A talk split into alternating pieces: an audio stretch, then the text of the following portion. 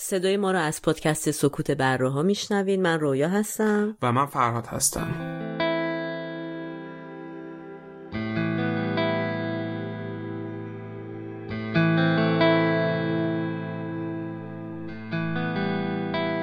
تاریخ پخش این اپیزود 26 بهمن ماه 1402 خورشیدی که برابر میشه با 15 فوریه 2024 میلادی.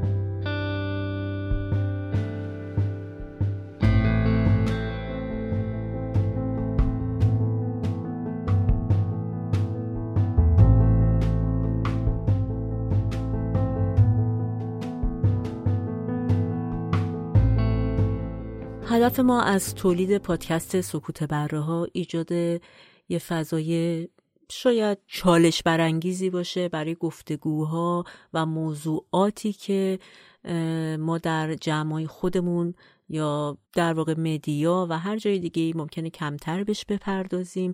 به دلیل اینکه تابو هستن یا مسائلی که مربوط به درونیات ما انسان ها به صورت فردی هستن و خب ما یه جورایی سانسورشون می‌کنیم. پس یکی دیگه از اهداف ما هم اینه که مسئله خودسانسوری رو تا جایی که ممکنه کمتر و کمتر کنیم. و توی این مسیر سعی می‌کنیم از زوایای مختلف به قضایا نگاه بکنیم. مطالب علمی رو از مقالات معتبر مجلات معتبر تهیه می‌کنیم و یک جنبندی می‌کنیم و از اون و نظرات شخصی خودمون رو هم در مورد موضوع مورد بحث مطرح می‌کنیم و سعی می‌کنیم یک نگاه همه جانبه به بحث داشته باشیم. و لیست مقالاتی که برای تهیه این اپیزود استفاده کردیم رو توی توضیحات این پادکست هر جا که دارین گوش میدین می‌تونین پیدا بکنیم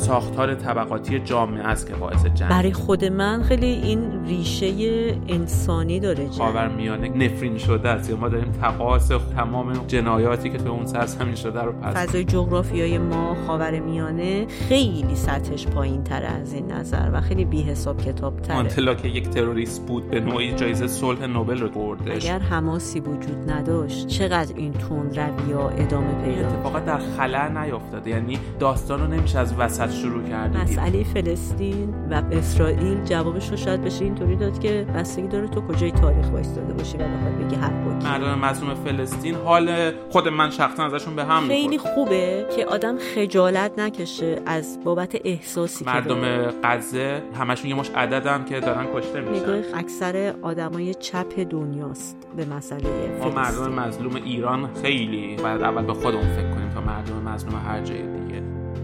Música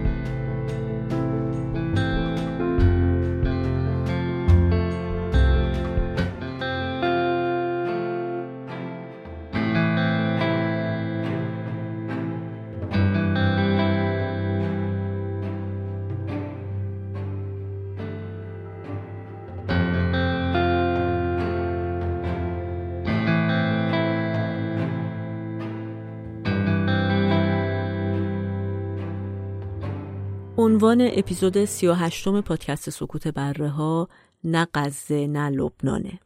و ما این موضوع رو انتخاب کردیم. البته بیشتر تو فرهاد خیلی اصرار داشته که روی این موضوع کار کنیم و خیلی موضوع جالبیه به نظر من. این بود که خب در طی ماهای اخیر ما هممون شاهد بالا گرفتن نزاع و جنگ بین غزه و اسرائیل بودیم کشتار وحشتناک و اعتراضاتی که در پی اون در کشورهای مختلف اتفاق می افتاد و کلا فکر کردیم که بیایم روی این موضوع کار کنیم. تو این قسمت از پادکست ما بیشتر در واقع شروع می‌کنیم با یه توضیحی در مورد اینکه اصلا جنگ چیه یا تعریف جنگ چیه و بعد از اون میریم سراغ این مناقشه خیلی حساسی که بالا از زمانی که ما یادمون میاد همیشه مطرح بوده. ولی موضوع اصلی ما تو این پادکست مسئله میزان همدردی کشورهای مختلف ملتهای مختلف با این مسئله است با مسئله کشتاری که در غزه اتفاق افتاد و اصلا کلا این منازعه بین اسرائیل و فلسطین. به این دلیل که خب یه مقداری میشه گفتش که با توجه به شبکه های اجتماعی و اخبار و شنیده هایی که ما میشنیدیم و حالا باش برخورد می‌کردیم به هر صورتی به نظر میاد که کمتر ما ایرانی ها یا ملت ایران البته خب به صورت فرد فردمون کمتر نسبت به ملت های دیگه احساس همدردی کردیم یا شاید هم همدردی رو به صورت فرمالی انجام دادیم ولی شاید درونن خودمون یکم بیتفاوت تر بودیم. و البته اینم باید بگم که ما خیلی سعی می‌کنیم که تو این اپیزود حتی نگاه اخلاقی رم به این مسئله در نظر نگیریم. یعنی بحث ما سر نیستش که بخوایم کسی رو سرزنش کنیم که چرا ما اینطوری هستیم یا حقوق بشر رو نمی‌دونم این حرفا ایجاب می‌کنه که ما یه عکس عملی داشته باشیم نسبت به این قضیه.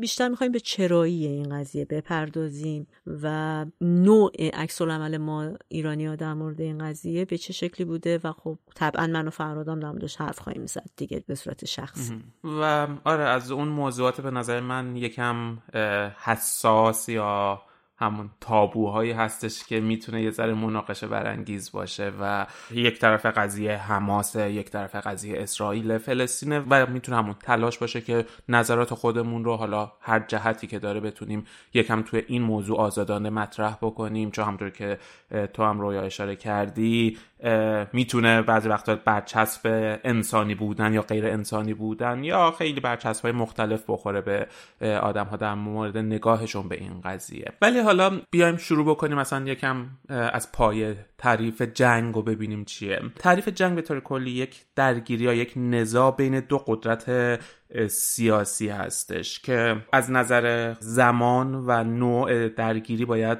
بزرگ باشه و زمانگیر باشه. این تعریف کلیه که در مورد جنگ گفته میشه. از اونور مثلا از نگاه نظامی این موضوع مطرحه که اون دو قدرت درگیر اون دو طرف داستان باید قدرت تقریبا باید قدرت نظامی یکسانی داشته باشن که این باعث میشه که جنگ زمانش طولانی بشه شدتش زیاد بشه و نتیجهش غیر قابل پیش بینی باشه. یعنی از اون وقتی مثلا یه قدرت نظامی قدرتمند به یک گروهی از مردم بی قدرت یا بی پناه حمله می‌کنه اسم اون رو جنگ دیگه نمی‌ذارن. شاید مثلا بتونیم مطرح بکنیم حمله هایی که مثلا آمریکا الان به حوسی های یمن می‌کنه.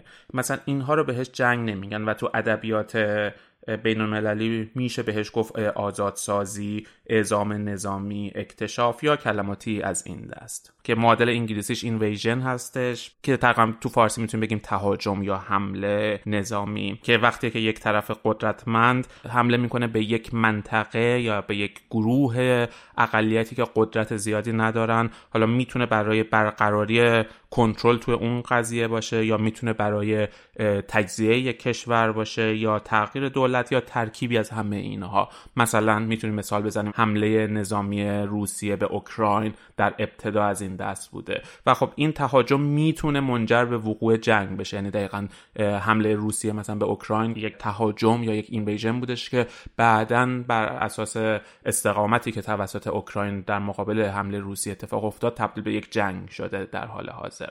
اما حالا این های جنگی ببینیم در طول تاریخ چگونه تغییر کرده. چون تغییرات خیلی زیادی این های جنگی تو طول تاریخ داشته و همینطور که سیستم های جنگی تغییر می‌کرده تعریفاش هم فرق می‌کرده. بعد از جنگ های دینی که حالا اتفاق میافتاده از حدود عواسط قرن 17 میلادی جنگ ها به صورت محدود و با هدف های مشخص و محدود برای امیال حاکمان یا قدرتمندان یا سردمداران کشور اتفاق می افتاده جنگ ها به اون صورت گسترده و عظیم نبوده اون چیزی که امروز می‌شناسیم. اما بعد از انقلاب بزرگ فرانسه این داستان تغییر کردش و تئوری های جنگی عوض شدش و جنگ و انقلاب تبدیل به یک راهی شدش برای رسیدن به یک ایدولوژی برای رسیدن به یک هدف فراتر از میل حاکمان. بعد از به قدرت رسیدن ناپلئون و دوران بعد از اون جنگ ها تبدیل به یک مسئله منطقی شدن که کمک می‌کرد به سیاست های ملی و مسائلی از این دست. و از اینجا می‌رسیم به جنگ جهانی اول که تا اون زمان یکی از بزرگترین جنگ ها بودش و از اینجا یواش یواش لول جنگ و دقیقا اون حجم جنگ تغییر پیدا کردش. و بعد از جنگ جهانی اول جنگ ها تبدیل شد دوباره به ایدولوژی و از دل این ایدولوژی ها نازی ها یا کمونیست ها تو اروپا قدرت گرفتن و دوباره سیر جدید یا تئوری های جدیدی بر اساس جنگ ها اتفاق افتادش. تا می‌رسیم به جنگ جهانی دوم که خب سلاح ها مرگبارتر شد تعداد کشته ها بیشتر شد و نیاز پیدا شد که تعریف های جدیدی برای جنگ ارائه بشه. و جنگ یواش یواش داشت تبدیل به یک پدیده اجتماعی غیر قابل حلی می‌شد که حتی می‌تونست بقای نوع بشر رو تهدید بکنه. و خب در ادامه اون جنگ تبدیل شد به مسئله برای چانه زنی بین قدرت های سیاسی که مثلا اتفاقی که تو زمان جنگ سرد بین آمریکا و اتحاد جماهیر شوروی دو قدرت اتمی اون زمان اتفاق افتاد.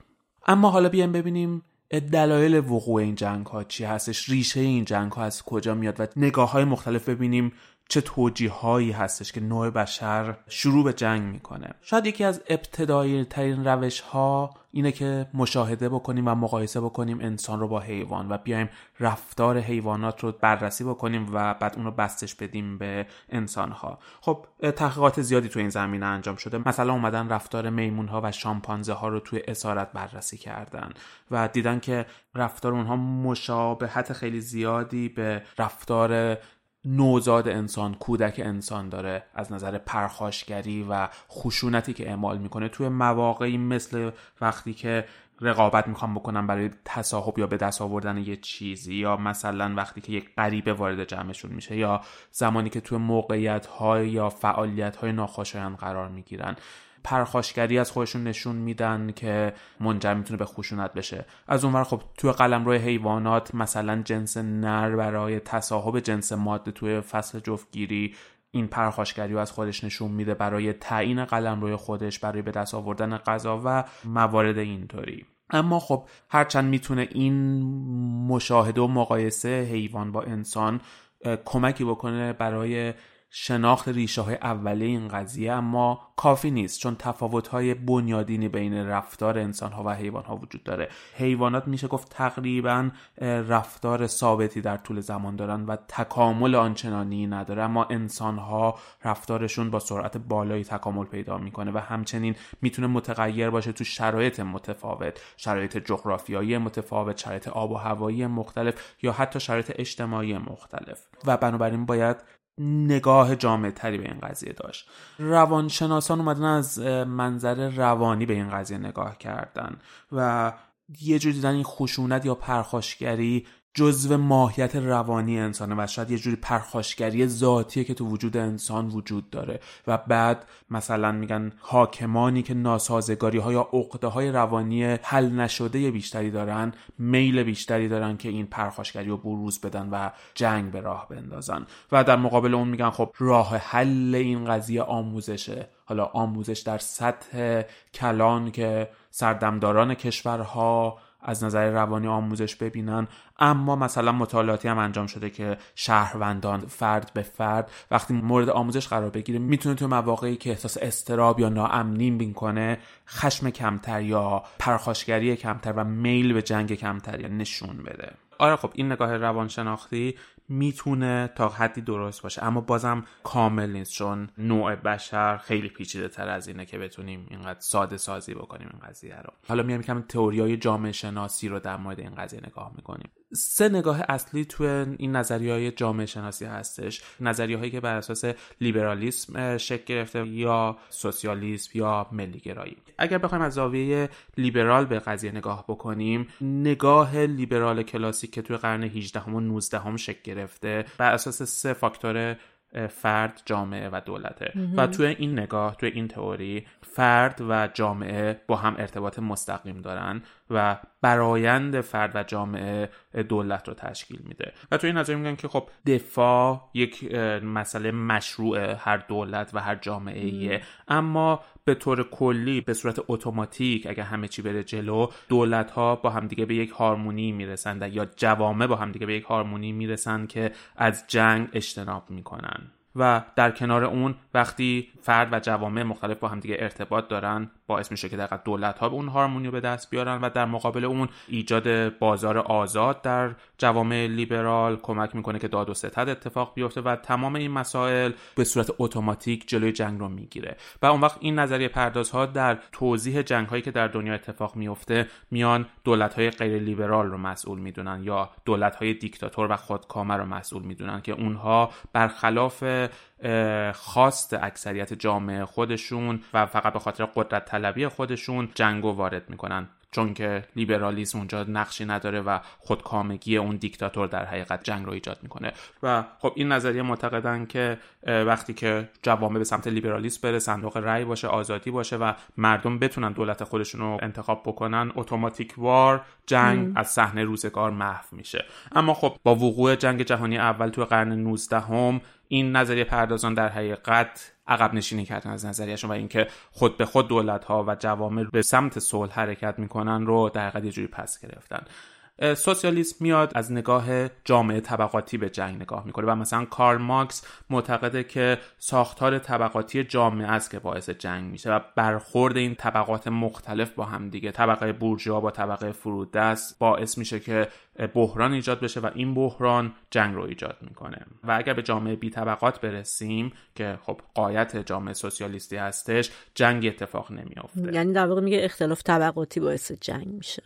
آره آره دقیقا. و از اون میادش میگه که کاپیتالیست و سرمایه داری بیشتر جنگ های دنیا رو باعثش شده. چون که بهشون کمک می‌کنه که کارخونه هاشون رونق بگیره نیروی کار رو استخدام بکنن و نظام سرمایه داری جنگ رو میخوادش و هدفش اصلا برای پیش برده اقتصادش به جنگ می‌پردازه. اتحاد جماهیر شوروی وقتی که شکل گرفت این نظریه رو بست داد و جنگ رو به سه گروه اصلی تقسیم بندی کردش. گروه اول جنگ ها بین نظام های سرمایه داری هستش.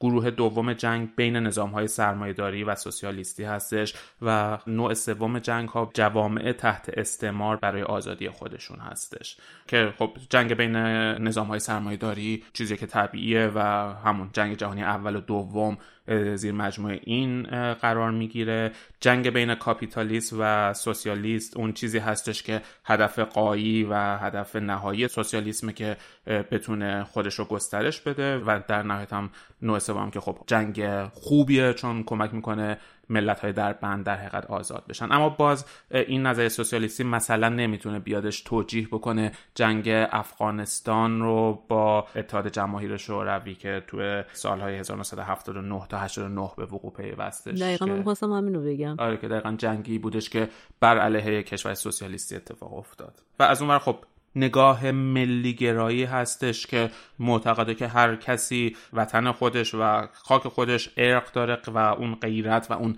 منافع ملی حالا در لول فرد و در لول بزرگتر در لول یک اجتماع باعث وقوع جنگ ها میشه. هر دولتی منافع ملی خودش رو در نظر می‌گیره و بعضی وقتها این منافع ملی با هم دیگه در تضاده و منجر به جنگ میشه. خب تمام این نظریات یه جوری دولت رو یک کل یک پارچه در نظر گرفتن که یک وحدت داره. اما یک نگاه جامعه شناختی دیگه هستش که میاد به گروه های مورد علاقه یا به گروه هایی که توی دولت هستن و علاقه به جنگ دارن می‌پردازه. مثلا بهترین مثالش نظامی ها هستن که از جنگ یه جوری سود می‌برن. یعنی قدرت نظامی هر کشوری وقتی جنگ اتفاق بیفته می‌تونه افتخار به دست بیاره می‌تونه پول و سرمایه به دست بیاره و حتی می‌تونه توی مسائل سیاسی کشور نقش بازی بکنه و قدرت داشته باشه. از اون در زمان صلح خب این نیروی نظامی اون قدرت نظامی جایگاه خاصی نداره.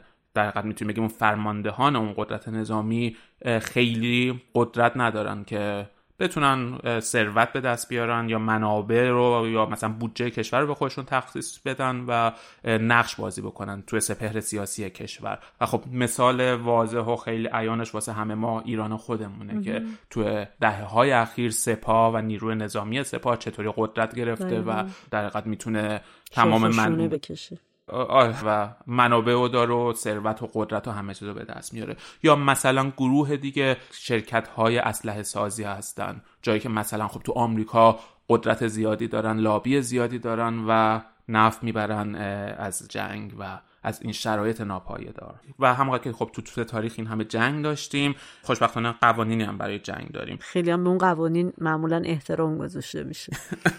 آره خب مثل همه چیزای دیگه آره. ولی خب این قوانین جنگی برمیگرده به دوران باستان و همیشه از دوران باستان جنگ ها بین تمدن های قدیمی بر اساس یک سری قوانینی بوده که معمولا بر اساس اصول مذهبی بوده. اما قوانین مدرن جنگی توسط شخصی به نام هنری دونانت که در حقیقت گذار صلیب سرخ هم هستش مطرح شده. و توی سال 1864 میلادی برای اولین بار توی کنوانسیون ژنو مطرح شد و دوازده کشور اروپایی اون رو قبول کردن و بهش پایبند شدن. و بعد از اون تو 85 سال بعد از اون این هی گسترش پیدا کرد تا توی سال 1949 میلادی بعد از جنگ جهانی دوم خیلی دوباره در موردش صحبت شد و معاهده ژنو و کنوانسیون ژنو تبدیل به قانون جنگی شدش که در حال حاضر با 196 کشور به اون پایبندن.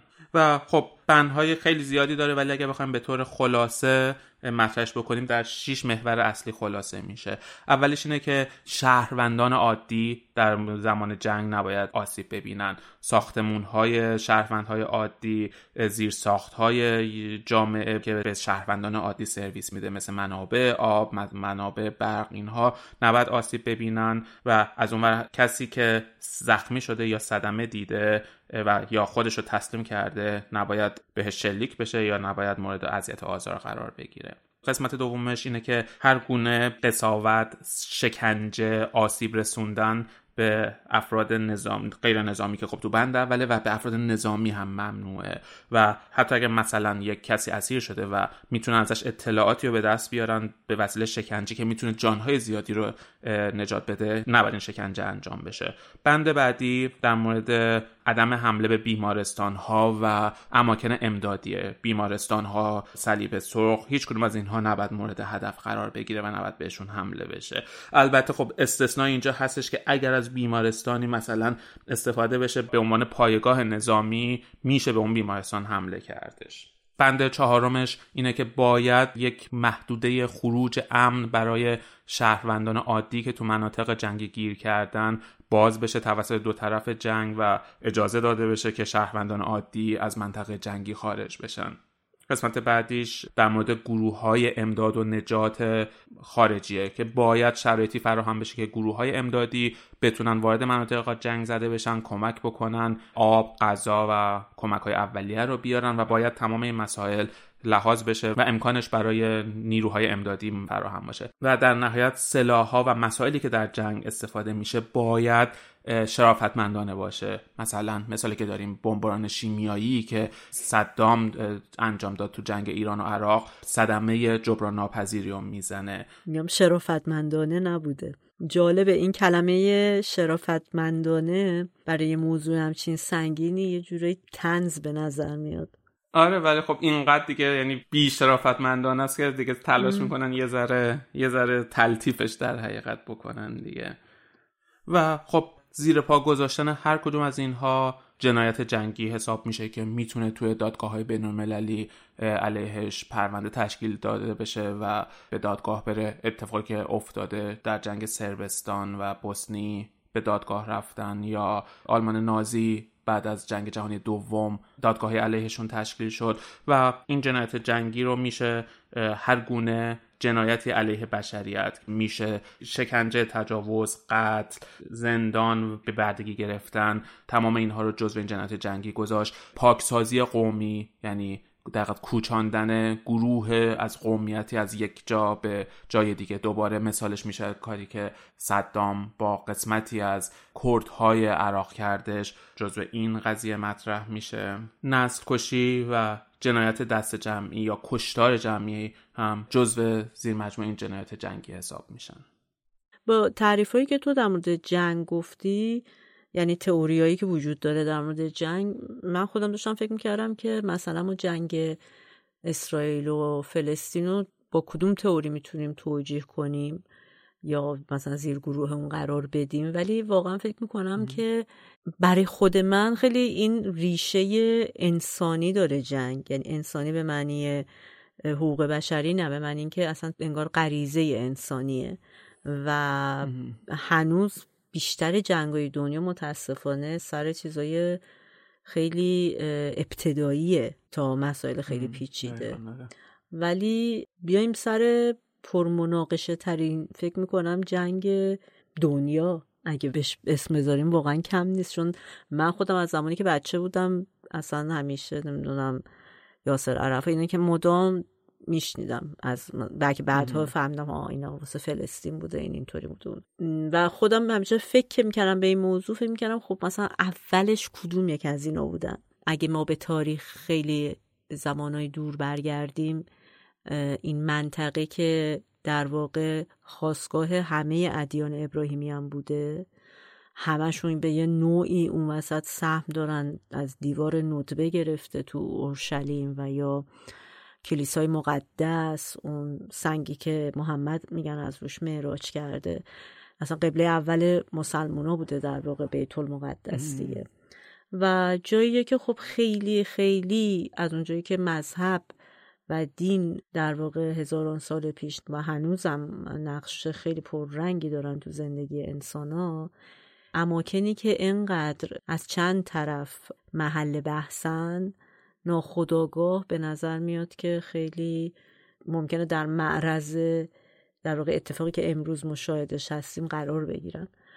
در وهله اول میشه گفتش که قبلا قدیم قدیما هزار سال پیش ده هزار سال پیش به اینجا اسرائیل گفته می شده یا فلسطین به این منطقه که از نظر جغرافیایی در واقع در غرب عراق قرار داره جنوب سوریه در واقع سوریه شام قدیم بوده.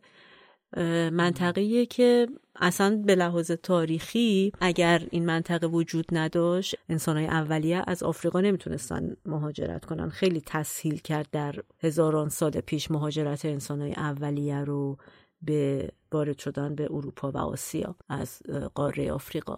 و به صورت خط Hieroglyph کلمات P R S T. تو پنج تا کتیبه پیدا شده. Hieroglyph هم که می‌دونیم اون خط‌های اولیه است که با شکل جونور و تصویرهای حیوانات در واقع خطاطی می‌کردن. و معنی که داشته ظاهرا بهش می‌گفتن پلست یا حالا پلست به مردم همسایه اشاره داشته و به اسم سرزمین فلسطین شناخته می شده ولی در انگلیسی خب ما میگیم Palestine که خودش از یک کلمه لاتینی گرفته شده به اسم پلستینا و خود پلستینایی که تو لاتینه از همین کلمه حالت پلستان در واقع ای داره. به یونانی هست که اولین بارم هرودوت اولین در واقع تاریخ نگار شناخته شده قدیمی قدیمی که میگم یعنی خیلی قدیمی دیگه تقریبا پنج قرن قبل از میلاد. اینو استفاده می‌کنه و ریشه کلمه Palestine به این شکله. ولی یه تئوری وجود داره که به نظر خیلی هم جالب میاد و بی ربط هم نیست که میگن این اسم Palestine در واقع از زبان نیاسامی میاد و ما یه کلمه دیگه داریم در یونانی به اسم پلستس که این پلستس در واقع به معنی کشتیگیره و کشتیگیر یا رقیب یا هماورد بخوایم ترجمه شاید بهتری داشته باشیم در زبان ابری که زبان رسمی اسرائیلیاست در واقع به معنی اسرائیله. یعنی اسرائیل در زبان عبری اسم خب مذکره اسم مرد و به معنی کشتیگیر و هماورده که وقتی که وارد یونانی شده شده پلستس. در نتیجه خیلی برای من این جالب بود که هم فلسطین و اسرائیل یه جورایی در یک زبانی به هم می‌رسن و حتی از نظر زبانی هم نمیشه گفتش که چون این سرزمینی بوده که تو دورهای تاریخی مختلف یه زمانی هر کدوم از این اقوام به صورت کامل اونجا رو اداره می‌کردن و وقتی ما به تاریخ نگاه می‌کنیم در واقع مسئله فلسطین و اسرائیل جوابش رو شاید بشه به صورت کلی اینطوری داد که بستگی داره تو کجا وایستاده باشی کجای تاریخ وایستاده باشی و بخوای بگی حق با کیه این سرزمین متعلق به چه کسیه. و جالبه که حالا خود این مسئله کشتی هم که تو سفر پیدایش تورات و اینا این مطرح میشه که داستانی هست که میگه که یعقوب پیغمبر کنار رودخانه شب میاد و با یه فرشته ای کشتی می‌گیره که این فرشته یک نمادی از خداونده و مسئله کشتی اونجا اسم یعقوب و یه جوری اسرائیل هم خطاب میشه تو اون سفر پیدایش و به خاطر همین هم هست که کشتیگیر ترجمه میشه تو ابری معنی اسرائیل کشتیگیر میشه. ولی آره. خلاصه این از بار کلماتی و چون جغرافیایی. ولی این سرزمین همونطور که گفتم خواستگاه تمدنهای خیلی زیاد و خیلی قدیمی بشری بوده. تمدن ناتوفی که در واقع دوره که بلافاصله قبل از کشاورزیه ده هزار سال قبل از میلاد تو این منطقه به وجود اومده. بعد از اون دو هزار سال قبل از میلاد این سرزمین وارد تمدن کنعانی میشه که همون در واقع عصر برونزه و بعدش هم میاد توی عصر برونز نو که توسط مصریا مصریان باستان فتح میشه. ولی از قرن هشتم تا چهارم قبل از میلاد چون ما می‌دونیم که اکثر یهودی های ارادتی نسبت به ایران باستان هم دارن به این دلیل که کوروش یه سری میاد اونجا و آزادشون. خلاصه بین فاصله قرن هشتم تا چهارم قبل از میلاد امپراتوری های زیادی به این منطقه حمله کردند امپراتوری آشور بابل و هخامنشی. همشون یه بار فتح کردن این منطقه رو. بعد باز تو اصر هلنیستی و یونان و سلسله های بطلمیوسی و اینا سلوکیان و بطلموسی ها سر اینکه اسرائیل رو فتح کنن با هم دیگه همش رقابت داشتن و این حرفا. ولی تو این فاصله یه سلسله میاد به اسم هشمونی تو خود اسرائیل حالا اون سرزمین. همینجا هم ما بگیم که اسرائیل و فلسطین رو ما به قول انگلیسی ها اکسچنجبلی استفاده می‌کنیم. خیلی چیز نیست. یعنی منظوری نداریم اگه داریم هر کدومش رو میگیم. ولی اسم دیگه نیست دیگه خلاصه یا فلسطین یا اسرائیل. آره تو این بحث احتمالا جاهای مختلف بستگی داره از کدوم زاویه داریم نگاه می‌کنیم هی این می‌تونه جابجا استفاده بشه. آره، هیچ پیامی توش نهفته آره. نیست. ولی بعدش سلسله میاد به اسم هشمونی که تقریبا 100 سال حکومت می‌کنه. و این همزمانه در واقع با بعد از ظهور یهودیت و دین یهود که تو این دوره جمعیت بومی یهودی تو این منطقه تقریبا همون صد سال استقلال خودشون رو حفظ می‌کنن ولی بعد امپراتوری روم به این سرزمین حمله می‌کنه و خلاصه هشمونی ها رو ساقط می‌کنه. بعدش دوباره مسیحیت ظهور پیدا می‌کنه. یا عالم جنگ بین یهودیا و رومیا میشه تو قرن اول و دوم میلادی و خیلی از یهودیا تو این جنگو کشته میشن آواره میشن یا به بردگی گرفته میشن در واقع. ولی مسیحیت در واقع میاد کار خودش رو می‌کنه. قبل از در واقع بروز ادیان ابراهیمی هم که یه عالم جنگ بوده تو این سرزمین. بعدم اسلام ظهور پیدا می‌کنه که تو این فاصله در واقع یه مدت کمی بعد از اینکه اسلام ظهور پیدا کرد عربا حمله می‌کنن تو تقریبا قرن هفتم میلادی. این سرزمین رو از دست رومیا در میارن و به منطقه مسلط میشن و احتمالا خب حدس اینه که از همون دوره است که اعراب وارد این خاک میشن. و از قرن یازدهم تا سیزدهم میلادی که دوره جنگای صلیبی بوده یه دوره ارتش های مسیحی حمله می‌کردن یعنی دور ارتش های مسلمان حمله می‌کردن. یه سری قوانینی مثلا خود صلاح الدین اونجا وضع می‌کنه. و تو قرن سیزده میلادی مغلا حمله می‌کنن. سلطنتی بوده به اسم سلطنت یا دوره سلسله ممالیک که یه مجموعی از ترکا بودن که بسیار هم که دوره خیلی باشکوهی بوده که شکستشون میدن. اون موقع اونا در واقع رو این منطقه حکومت داشتن. و اسرائیل همینطوری تا قرن 16 هم تحت حکومت ممالیک باقی میمونه. بعد امپراتوری عثمانی میاد ممالیک رو شکست میده اونجا رو فتح می‌کنه و تا قرن بیستم در واقع یکی از استانای امپراتوری عثمانی حساب می اومده ولی اواخر قرن 19 که این جنبش های ناسیونالیسمی فعال میشن و از اون طرف یهودی ستیزی هم خیلی افزایش پیدا می‌کنه و صهیونیزم به وجود میاد که جنبش ملی یهودیاست و سرزمین موعود و بحث ارز موعود مطرح میشه. آره با این تاریخچه طول و درازی که تو گفتی قدمتی که این خطه این سرزمین داره و حالا به طور کلی شاید بتونیم بگیم خاورمیانه و این همه خونی که تو این سالها توی این خاک ریخته شده بعضی وقتا واقعا من شخصا فکر می‌کنم شاید این سرزمین این خاورمیانه که ما هم جزوشیم نفرین شده است یا ما داریم تقاس تمام این خونهایی که جنایاتی که تو این هزاران سال تو اون سرزمین شده رو پس میدیم به هر حال منطقه که ظاهرا هیچ وقت تو طول تاریخ روی صلح و آرامش با خودش نیده با این چیزی که تو گفتی و حالا تو این عمر محدود ما که در مقابل این تاریخ هیچی نیستش تو صد سال اخیر نگاه کنیم هیچ وقت صلح به طور کامل تو منطقه برقرار نبوده. و واقعا از تو خاور میانه به خصوص همین منطقه فلسطین. پایگاه یک عالمه مسئله است.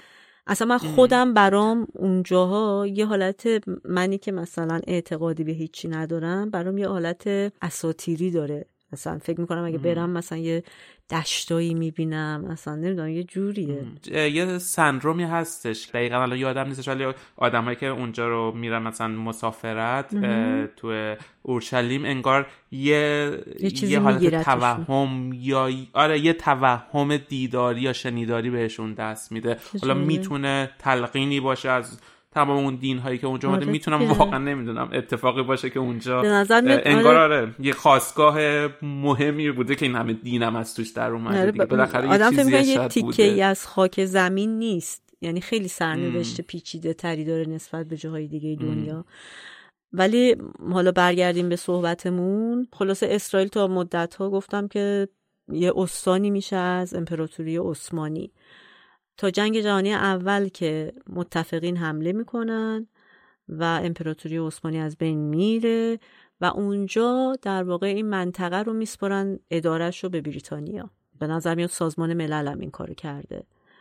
دولت بریتانیا اونجا متحد میشه که یهودیا به مهاجرتشون به این منطقه ادامه بدن.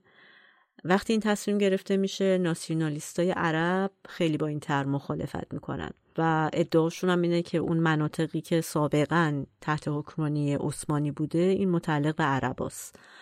خلاصه دیگه شروع کردن سنگ اندازی که نباید اینا مهاجرت کنن یهودیا و دعای بعدی این تنش هی مدام افزایش پیدا می‌کنه.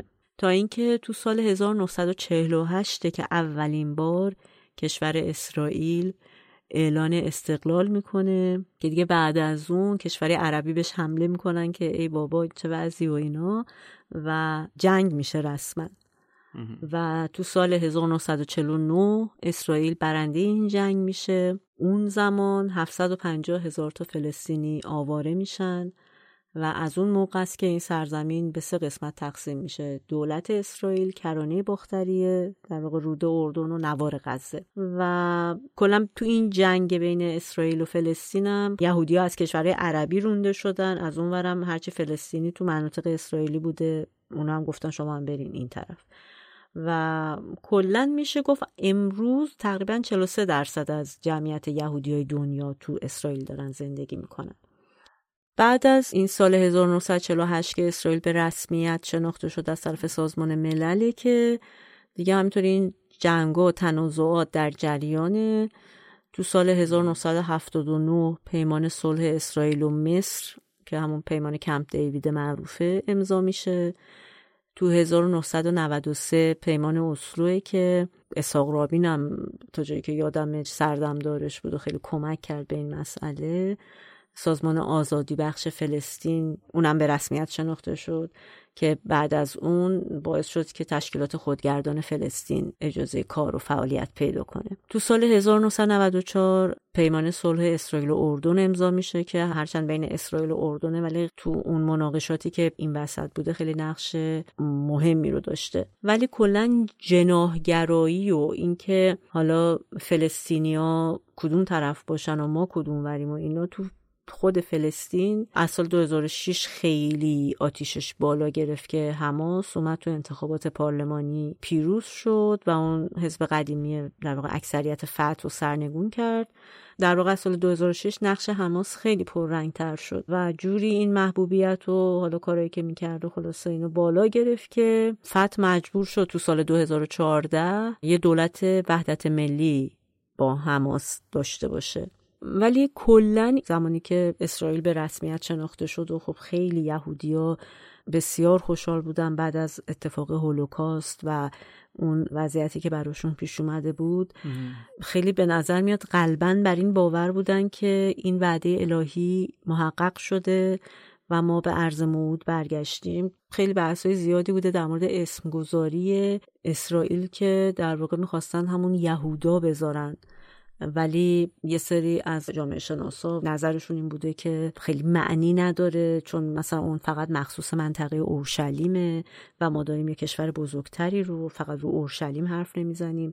ولی به نظر میاد اسرائیل بعد از اون همه دربدری که کشید و به خصوص اون رانده شدنی که از طرف اروپا براش پیش اومد با اتفاقی که سر هولوکاست افتاد فکر می‌کرد دیگه بالاخره یه جایی یه جایی اومده که دیگه مستقر شه و بتونه بمونه. به همین دلیل خب اسرائیل هم طرفی بود که به هیچ قیمتی نمی‌خواست. این جایی که پیدا کرده و دست بر غذا دقیقا هم مطابق همون کتب مذهبی و وعدای الهیشونه رو از دست بده. آره حالا تو تو حرفات به یهودی ستیزی اشاره کردی و نتیجهش هولوکاست که دقیقا یکی از نسل کشی های بزرگ تاریخ بود که یهودی ها کشته شدن تو جنگ جهانی دوم اتفاق افتاد توسط آلمان نازی. و بیایم حالا یکم برگردیم دوباره رو تعاریف و در مورد نسل کشی تعریف نسل کشی رو مطرح بکنیم.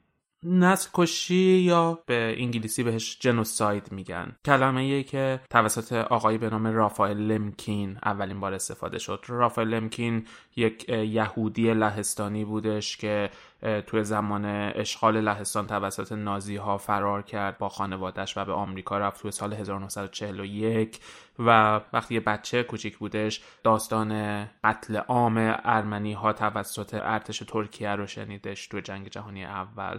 و خب بعدش هم که اتفاقی واسه یهودی ها توسط آلمان نازی افتادش اون رو بر این داشتش که این کلمه کلمه جنوساید یا نسل کشی رو مطرح بکنه و وارد ادبیات بین المللی بکنه که در حقیقت این اتفاق توی سال 1944 میلادی افتاد. کلمه جنوساید از دو کلمه جنوس که تو یونانی به معنی نژاد یا گروه هستش و ترکیبش با پسوند ساید که دوباره تو یونانی به معنی کشتن هستش ساخته شده و جنوساید تو فارسی بهش نسل کشی میگیم. که میگم تو سال 1944 وارد دعاوی حقوقی شد این کلمه به لطف آقای رافائل لمکین و تو سال 1945 توی دادگاه نورنبرگ استفاده شدش. علیه جنایاتی که افسران نازی علیه یهودیان و علیه بشریت انجام داده بودند و اونجا محکوم شدن و خب حالا بیایم ببینیم چی هست این نسل کشید. به طور کلی میشه گفت هر گونه فعالیتی که علیه یک ملیت یک گروه یک نژاد یا یک گروه مذهبی اتفاق بیفته این نسل کشی بهش میگن یعنی وقتی هدف این یک گروه مشخصی از افراد باشه نه جمعیتی تصادفی از افراد. و میشه شامل کشتن افراد اون گروه باشه یا وارد کردن صدمات غیر قابل جبران و خیلی جدی فیزیکی یا روانی به افراد اون گروه باشه یا اینکه شرایطی رو برای اون گروه ایجاد بکنن که زندگی و شرایطشون رو بسیار سخت و پیچیده بکنه به صورت فیزیکی یا اینکه شرایطی رو فراهم بکنن که جلوی بارداری جلوی تولید مثل جلوی بچه دار شدن این گروه جمعیتی رو بگیرن یا اینکه به زور بچه های این گروه رو بگیرن و به افراد دیگه یا گروه های دیگه بدن در حقیقت هر کدوم از این اتفاقات که بیفته نسل کشی هستش. و خب این نسل کشی می‌تونه در مواقع جنگی اتفاق بیفته در یک جامعه داخل یک اجتماع یا بین دو ملت مختلف ولی مواقعی هم می‌تونه در زمان صلح در مواقع غیر جنگی اتفاق بیفته. حالا خیلی خلاصه بخوایم نسکشی های بزرگ تاریخ و یه مرور خیلی خلاصه و مختصر بکنیم. از آخرین نسکشی ها میشه. نسکشی که توی سودان غربی توی سال 2003 اتفاق افتادش و تخمین زده میشه که چهل هزار نفر مورد خشونت قرار گرفتن و دو میلیون نفر محل زندگی خودشون رو مجبور شدن ترک بکنن. قبل از اون توی سال 1994 توی رواندا یک نسکشی داخلی اتفاق افتاد. بین دو قبیله یک درگیری پیش اومدش و توی 100 روز حدود 800 هزار نفر از افراد یکی از دقیقا توایف یا نژادهایی که توی رواندا بودن کشته شدن که تقریبا میشه یک دهم جمعیت اون گروه بودش. بوسنی هرزگوین یکی دیگه از نسکشی هستش که سربستان علیه مسلمانان بوسنی هرزگوین انجام دادش و یادمونه شاید وقتی بچه بودیم تو اخبار همیشه میشنیدیم جنگ بوسنی و سربستانو که حدود 200 هزار مسلمان به صورت سیستماتیک کشته شدن و دو میلیون مسلمان دیگه مجبور شدن که پناهنده بشن.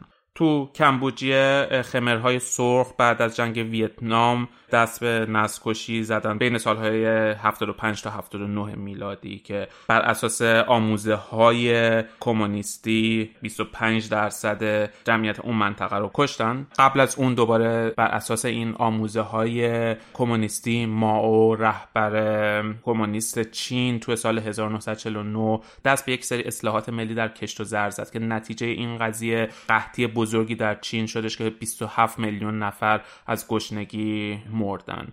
هولوکاست که خب در موردش صحبت کردیم و فکر می‌کنم یکی از معروف ترین نسکشی هایی هستش که توسط آلمان نازی تو جنگ جهانی دوم اتفاق افتاد که اول خب یهودی ها رو نشان می‌کردن و بعد از مدتی دستگیرشون کردن به اردوگاه های کار اجباری فرستادن کوره های آدمسوزی و تمام اتفاقایی که افتاد. و هنوزم بین تعداد دقیق افرادی که یهودی هایی که توی این نسل کشی توی هولوکاست کشته شدن اختلاف هستش. همینطور که تو تاریخ بریم عقب می‌رسیم به سال 1937 که ژاپنی ها به چین حمله کردن و بین 300 تا 600 هزار نفر از مردم اونجا رو کشتن و به 20 هزار نفر از زنان تجاوز کردن و بعد از تجاوز اونا رو کشتن. تو زمان استالین تو اوکراین یک نسل دوباره اتفاق افتاد. کشاورزانی که به خاطر اصلاحاتی که استالین می‌خواست انجام بده و نیاز به سرمایه داشت مجبور بودن که گندمی رو که کش می‌کنن رو به دولت بدن به دولت کمونیستی بدن. استالین اینا رو ذخیره می‌کرد برای اینکه به اهداف خودش برسه و دوباره این منجر به یک قحطی توی اوکراین شد که 25 هزار نفر از گشنگی در حقیقت تو این قحطی کشته شدن. نسکشی ارمنی ها توسط امپراتوری عثمانی بین سالها 1915 تا 1918 نسکشی بعدی هستش که خب هنوزم این اختلاف بین ارمنی ها و ترک ها در حقیقت وجود داره و ترکیه کنونی و ارمنستان کنونی هنوز مناقشه دارن سر این نسکشی تا می‌رسیم به نسکشی که توی آمریکا از سرخپوست های آمریکا اتفاق افتادش یا از اونور نسل کشی که در حقیقت یه جوری تجارت بردگان آفریقایی هستش که دیگه یک مقطع زمانی نبودش و برای بازه حدود 400 سال به نوعی یک نسل کشی اتفاق افتاد برده های آفریقایی که به آمریکا آوردن و تمام اتفاقایی که براشون افتاد که فکر کنم خب توی فیلم ها و داستان های زیادی در موردش شنیدیم و می‌دونیم. و خب بر اساس تمام اینها مشخصه هر گونه تبعیض سیستماتیکی که علیه یک گروه اتفاق بیفته و حالا گفتیم کشتنشون باشه یا حتی جابجاییشون باشه مجبور کردنشون از اینکه از جایی نقل مکان بکنن کوچانده بشن به جای دیگه ای که مجبور بشن تو جای دیگه زندگی بکنن و محدود بشن. تمام اینا میشه نزدکشی که حالا فکر کنم وقتی جلوتر بریم دوباره احتمالا برمیگردیم و بیشتر در مورد این مسئله صحبت می‌کنیم. من نمی جنگم نمی جنگم نمی جنگم. من نمی جنگم نمی جنگم نمی جنگم. میشینم یه گوشه میگم به یه ورم. من نمی جنگم نمی جنگم نمی جنگم من نمی جنگم نمی جنگم نمی جنگم من نمی جنگم نمی جنگم نمی جنگم میشینم یه گوشه. میگم به یه ورم. که من نمی جنگم نمی جنگم نمی جنگم. بیا امشب را تا صبح کنار هم باشیم در آغوش هم. یار هم باشیم گور پدر آینده و تصمیمات سازنده جولت پاینده و شعرهای کوبنده. بیا با هم بخوابیم در زیر این ما. به همشان بخندیم بلند قاه قاه که این ره به خرابات از جمله می‌رویم ته چاه رفقا با ما بخوانید این ترانه را گهگاه. که دنیا برای ماست. کوها و جنگل ها زمین برای ما عاشقان از چراگاه شرق تا غرب و خاور و باختر دشتا و دریاها و صحراهای فراختر. من نمی جنگم نمی جنگم نمی جنگم من نمی جنگم نمی جنگم نمی جنگم میشینم یه گوشه میگم به یه برم من نمی جنگم نمی جنگم نمی جنگم من نمی جنگم نمی جنگم نمی جنگم آقا من نمی جنگم نمی جنگم نمی جنگم میشینم یه گوشه میگم به یه برم من نمی جنگم نمی جنگم نمی جنگم بیا ها رو سر کشیم یکی یکی. مگر سطر اخبار رو نخونده ای به تازگی که همه شرن است؟ گند در گند است. دیسکورس در حد نبر قادسی و بند است. بیا هم دیگر رو بغل کنیم کنار دریا. آویزان هم شویم. فردا و پس فردا. اگر قمر به اغرب بیاد و نه پیش از ده بیاد من هستم کنارت اگر دنیا به آخر بیاد. یا عاقبت همه ماست در زیر خاک. تا بوده همینه سو فاک برقص برایم به آهنگ موزیک راک. که ما یک باش فریب خوریم از ذره شباک.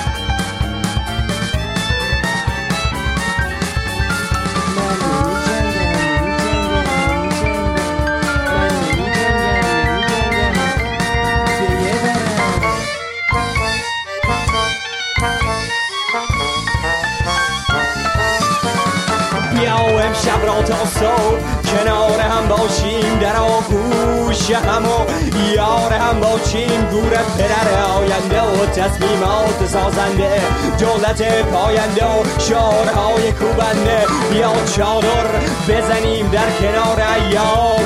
بلولیم با هم در کیسه خواب ایام. که این روزها بگذرد فردا از آن ماست. زو اش زنده من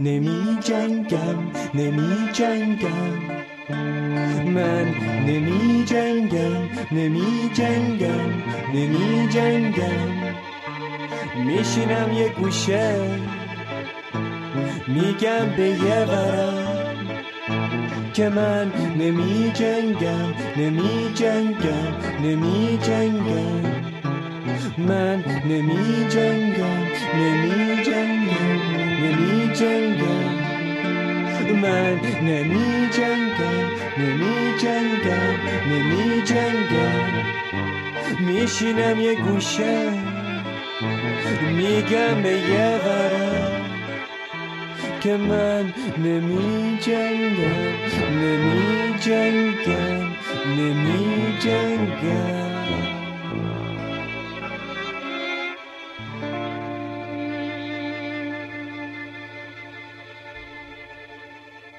نام قطعی که شنیدیم جنگ کاری از گروه 127 از آلبوم حال استمراری بود.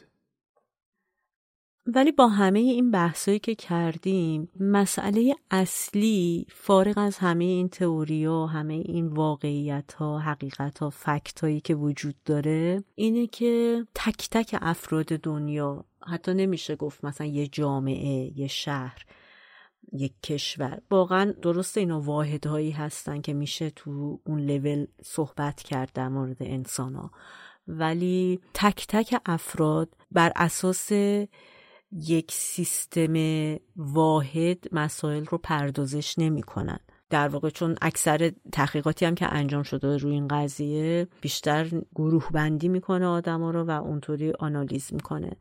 ولی در کل یه مکانیزم ثابتی وجود داره که ما چطوری به عنوان انسان مثلا با یه مسئله روبرو میشیم یک دریافتی ازش می‌گیریم احساساتی نشون میدیم. ولی واقعیت اینه که هممون خوب از حواس چنگانمون استفاده می‌کنیم در وهله اول. ولی شخصیت آدما ریشه های فرهنگیشون باورهاشون اینکه اصلا از کجا آمدن و چه تجاربی توی گذشته خودشون داشتن تمام اینا اثر می‌ذاره به صورت کاملا طبیعی روی دریافت ما در مورد یک مسئله.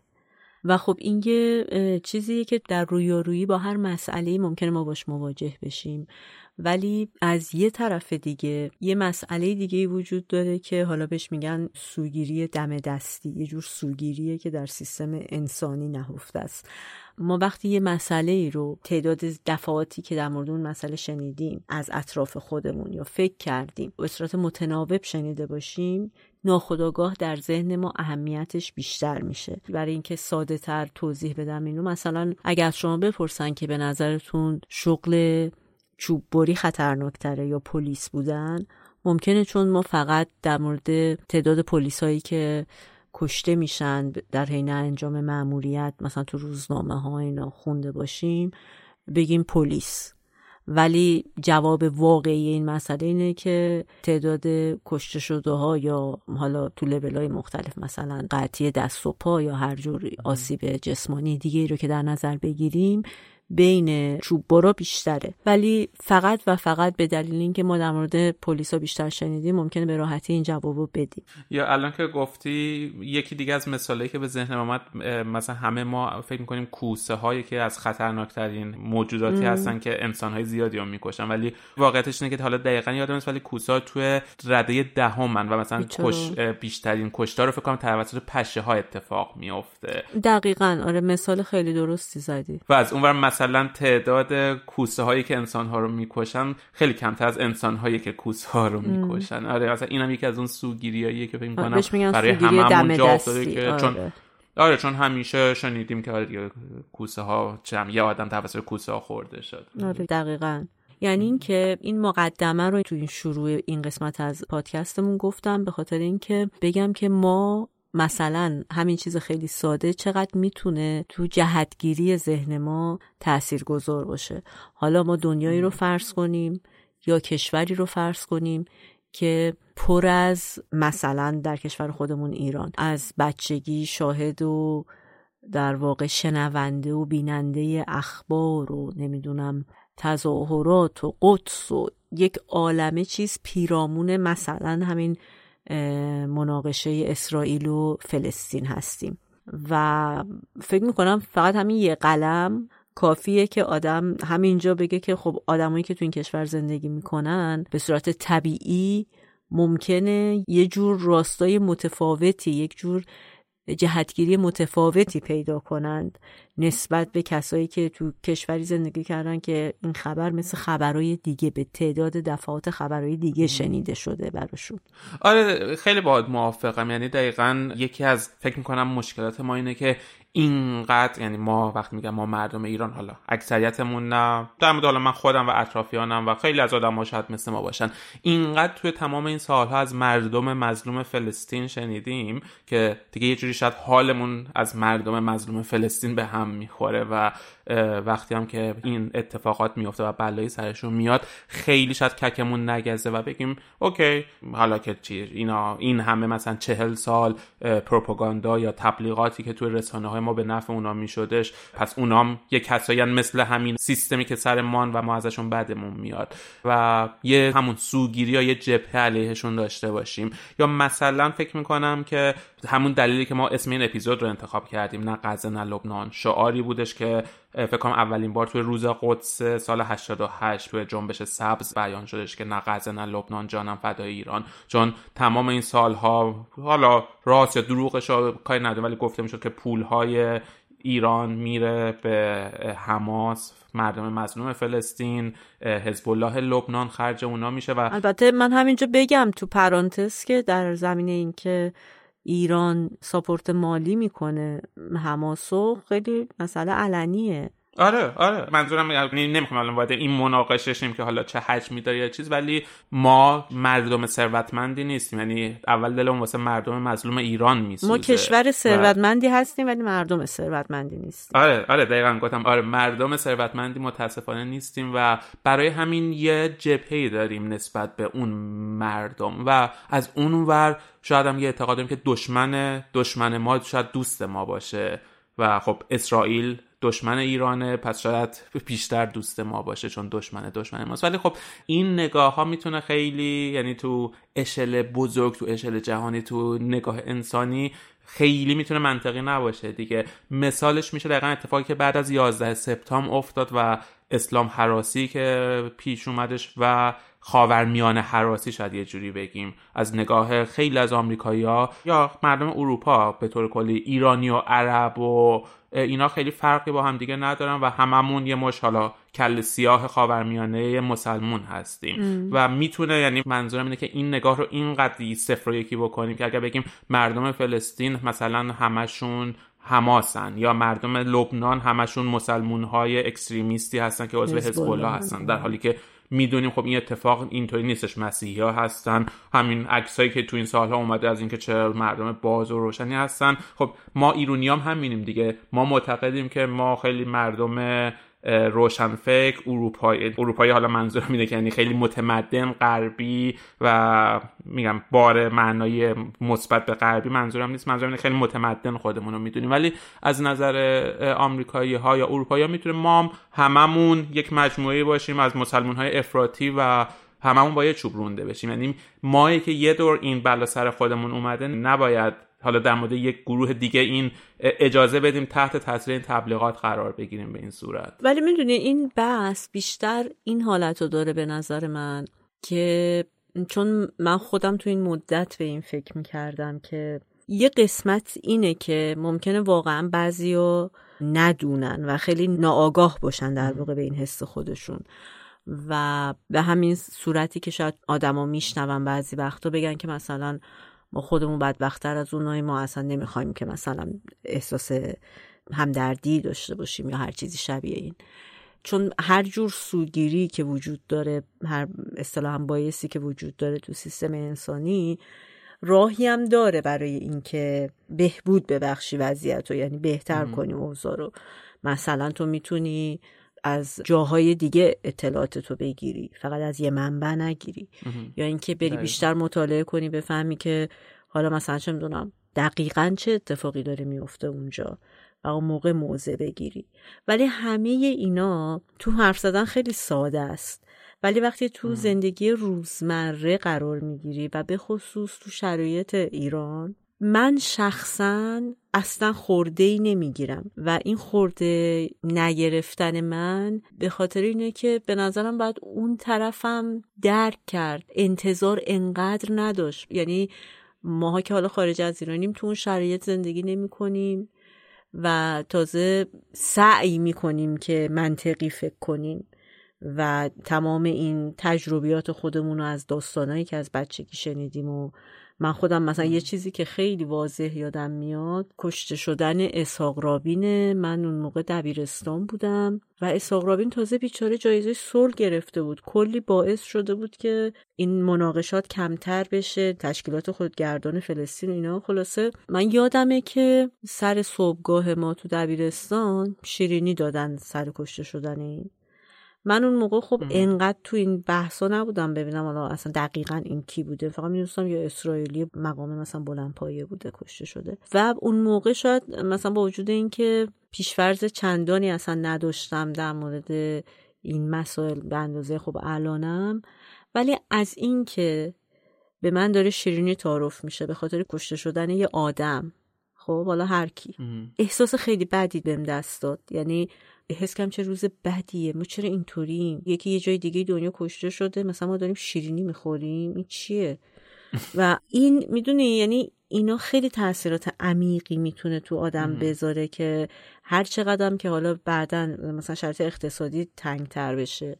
وضعیت معاش خودت وضعیت تفریحات. چون فرهنگی اجتماعی همه جوره بهت فشار بیاد خب خیلی طبیعیه. چون اینو به خاطر این میگم که من چند ماه اخیری که این جنگ خیلی شدت گرفته بود و وضعیت خیلی بحرانی بود من یه جور نگاه از بالا می‌دیدم. در واقع یه جور اینطوری شده بود. ایرانیایی که به مسئله غزه حساسیت نشون میدن خیلی روشن فکر و خیلی اوپن مایندن و اونایی که نشون نمیدن یه مش نفهم بیشورن مثلا اگه استوری نمی‌ذارن نمی‌دونم یا به هر حال ناراحت نیستن میگن اینا به ما چه. خیلی پوینتم رو این نقطه بود که فکر می‌کردم که این درست نیست. یعنی باید اون طرفم دیده بشه احساساتش در نظر گرفته بشه. صد درصد. آره و آره کلا فکر می‌کنم که خیلی مسئله خب بغرنجیه. و اصلا در مورد خود اسرائیل هم که آدم فکر می‌کنه یعنی خود این مناقشه وقتی آدم تاریخ رو می‌خونه واقعا بستگی داره که تو کجا وایستاده باشی. داری از چه طرفی نگاه می‌کنی؟ و کلا به نظر من اینجور نگاه خب مشکلی رو حل نمی‌کنه کمکی نمی‌کنه. آره و خب دقیقا هم فکر کنم تو این اپیزود ما داریم در مورد این حرف می‌زنیم که همین بحث رو باز کنیم و بقیه هم آزادانه صحبت بکنن در موردش و بدون همون چیزی که اولم گفتیم برچسب نخوره بهمون سر این داستان. ولی حالا تو به سوگیری دم دستی اشاره کردی یکی دیگه شاید بشه حالا شاید سوگیری اسمشو نشه گذاشت ولی یک اختلال شناختی شاید بتونیم بگیم که حالا مربوط ما ایرونیام نیست و تو اشل بزرگتر مطرح میشه. مرز بین آزادی خواهی یا انقلابیگری و تروریسته. این مرزه کجا مشخص میشه؟ خب مثلا ما می‌دونیم همین جنگ اخیر که هفتم اکتبر با حمله حماس به اسرائیل شروع شدش و خب حماس رو به عنوان یه گروه تروریستی می‌شناسن می‌شناسیم و میگم نمی‌خوام وارد مستاق هاشیم که آیا اصلا تروریستی هستن ولی به طور کلی سوال اینه که تروریست چه کسیه و آزادی خواه یا انقلابی چه کسیه. یه جمله معروف هستش که میگه تروریست یه نفر آزادی خواه یه نفر دیگه است. یعنی بستگی داره از کدوم زاوی به داستان نگاه بکنی. و واقعیتش اینه که حالا در مورد مثلا انقلابی ها بگیم انقلاب ها همیشه یک گروهی هستن که علیه قدرت مرکزی برمیخیزن و تلاش می‌کنن که اونا رو تغییر بدن و پیروز بشن. و حالا دقیقا مسئله اینجاست. اگر پیروز بشن و بتونن اونا رو تغییر بدن اسمشون میشه انقلابی. اگر شکست بخورن اسمشون میشه تروریست. مثال معروفش میشه دوباره تو ایران خودمون بگیم. مجاهدین خلق که حالا تو ادبیات جمهوری اسلامی ازش به منافقین یاد میشه. انقلابیونی بودن که در کنار بقیه گروه ها فدایان چریک های فدایی خلق و گروه های اسلامی علیه رژیم شاه می جنگیدن ولی خب در نهایت قدرت رسید به گروهی که الان سر کار هستن و مجاهدین تبدیل شدن به یک گروه تروریستی. میگم الان به مستاخ کاری ندارم که بعدش چه اتفاقاتی افتاد. ولی تاریخ رو فاتحان می نویسن و تو این مورد خاص تاریخ رو جمهوری اسلامی می نویسه و مجاهدین میشن تروریست. فرض کنیم که اگر مجاهدین پیروز می شدن و قدرت رو به دست می گرفتن الان مجاهدین انقلابیون بودن تو مملکت و بقیه تروریست بودن. و از اون مثلا میشه نواب صفوی و فدایان اسلام رو نام برد. با تعاریف امروز اونا تروریست بودن. ولی خب چون که در نهایت حالا جزو گروه اسلامیون بودن و پیروز شدن. الان به عنوان حتی یه منطقه مثلا تو تهران به نامشونه دیگه یعنی جزو مبارزین و آزادی خواهان میشن. و خب تو تمام اشلا می‌تونیم رو صحبت بکنیم. یا حتی مثلا داشتم فکر می‌کردم عبدالمالک ریگی که چند سال قبل دستگیرش کردن و اعدامش کردن. شاید مثلا اون باسه آزادی بلوچستان یا حتی جدایی طلبی داشته اقدام می‌کرده حالا هر چیزی کاری نداریم به اهدافش و کاری کرده. ولی می‌تونست اگر مثلا موفق می‌شد قهرمان ملی یک گروهی میشدش دیگه. فرض کنیم مثلا بلوچستان از ایران می‌تونست جدا بکنه و یک دولت جدید تشکیل بشه. خب واسه مردم خودش قهرمان میشدش دیگه. ولی الان شد یک تروریستی که اعدام شدش. و از اون مثلا توی همین قضیه فلسطین و اسرائیل مثال معروفش یاسر عرفاته که تو هم اشاره کردی جنبش فتح رو راه اندازی کرد و خب جنبش فتح یک گروه تروریستی بودش و یاسر عرفات هم برای مدتی توی لیست تروریستی بودش ولی بعدا تبدیل به یک قهرمان ملی شدش و دقیقا تروریست حساب نمیشه. در حقیقت میشه گفتش که گروه های تروریستی و گروه های انقلابی هر دوشون توی ساختار خودشون مثل همن. هر دوشون یک ساختار سلسله مراتبی دارن. متدهای یکسانی رو استفاده می‌کنن برای مبارزه خودشون. خواسته های سیاسی مشخص و واضحی دارن که خلاف جریان حاکمه و نظم کنونی یک ایدولوژی دارن که پایه های فکریشون بر اساس اون ایدولوژی هستش و معمولا از قوه قهریه و قوه نظامی استفاده می‌کنن برای رسیدن به هدفشون. میشه در حقیقت تو نظام کنونی جهانی بگیم که هر گروه آزادیخواه یا انقلابی که مورد حمایت جهانی و کشورهای قدرتمند قرار بگیره اسمش میشه آزادیخواه. و هر گروهی که اون حمایت رو نداشته باشه اسمش میشه تروریست. می‌تونیم مثلا داعش رو مثال بزنیم. یه لحظه بیایم چشامون رو ببندیم و فکر کنیم داعش ظهور می‌کرد و آمریکا و اروپا و مثلا اسرائیل ازش حمایت می‌کردن. به عنوان یک جنبش آزادی خواهی که علیه برفرض بشار اسد به پا خواسته و حمایتش می‌کردن. منظورم حمایت حتی مالی نیست. حمایت معنویش می‌کردن. قبولش می‌کرد. به رسمیت میشناختنش. و می‌شد الان یه دولتی رو تشکیل داده بودش و خیلی هم هم تو سازمان ملل هم نماینده داشت. مثلا شاید همون اتفاقی که واسه طالبان تو افغانستان افتاده. ولی جالبه که تو همین قضیه داعش در مقابل اون PKK یا حزب کارگران کردستان رو داریم که از نظر ساختاری و سلسله مراتبی دقیقا از خیلی جهات مثل داعش هستن. قدرت نظامی دارن و حمله های نظامی حالا به شهروندان عادی یا برای اهداف خودشون می‌کنن. ولی دقیقا در مقابل داعش اینها مورد حمایت غرب و اروپا و آمریکا قرار گرفتن و اینها تبدیل شدن به جنبش آزادی خواه کردستان و داعش تبدیل شد به یک گروه تروریستی. دقیقا این چیزی که تو داری میگی خیلی تعاریف مشخص این هم نتونستن از این مسئله تروریسم ارائه بدن. مثلا یه چیزی که خیلی از جامعه شناسا روش توافق دارن اینه که عمل تروریستی عملیه که آمدانه باشه و باعث آسیب دیدن جمعیتی باشه که مردم بیگناه باشن و هدفش هم ایجاد ترس باشه. یعنی یه ذره با این تعریف بالا خواستم اینو فقط تو پرانتز بگم که مثلا سعی کرده بودن یه تفاوتی ایجاد کنم ولی همینطور که گفتی دقیقا متوجه منظور تو هستم. ولی دارم فکر می‌کنم به این که قضیه تروریسم معمولا با ایدولوژی هم همراهه. خب همین رو دارم به هر گروه انقلابی ایدولوژی داره. خب انقلاب فرانسه ایدولوژی داشتش در نهایت. حالا می‌تونه ایدولوژی مذهبی باشه می‌تونه ایدولوژی سیاسی باشه ایدولوژی اقتصادی باشه ولی هر گروهی که می‌خواد یک چیزی رو تغییر بده یک ایدولوژی داره که میخوادش به هدفش برسه. و دقیقا نکتهش اینجاست که اگر پیروز بشه میشه قهرمان و شکست بخوره میشه تروریست یا اگر حمایت جهانی داشته باشه. اینجا من وارد این بحث شدم از این جهت که میگم ما در مورد حماس صحبت نمی کنیم که آیا واقعا حماس یک سازمان تروریستی هستش یا نیستش. اما وقتی می‌خوایم به این قضیه نگاه بکنیم خیلی خوبه که این مرز باری که بین این دو عبارت هم ببینیم و ببینیم که چقدر می‌تونه این تعاریف سوء استفاده ازشون بشه. پککه و داعش رو مثال زدم که دقیقا به خاطر منافعشون دو تا سازمانی که خیلی شبیه هم هستن یکیشون حمایت شده و به عنوان یک جنبش آزادی خواهی یکیشون تروریسته. یه مثال خیلی جالبه دیگه نلسون ماندلا رهبر آفریقای جنوبی که ضد آپارتاید نژادی که تو آفریقای جنوبی بودش برخواستش و خب حزبی که این راه اندازی کرد علیه آپارتاید نژادی تو آفریقای جنوبی یک سری آشوب و کش و کشتار انجام شد. نلسون ماندلا دستگیر شد. اول به پنج سال زندان محکوم شد. بعدش زندانش تبدیل شد به حبس ابد و خب در نهایت بعد از اینکه جنبششون علیه آپارتاید نژادی آفریقای جنوبی پیروز شدش بعد از 27 سال زندان آزاد شد و خب نلسون ماندلا برای دو دهه توی لیست ترور آمریکا بودش فعالیت مسلحانه می‌کرد رسما.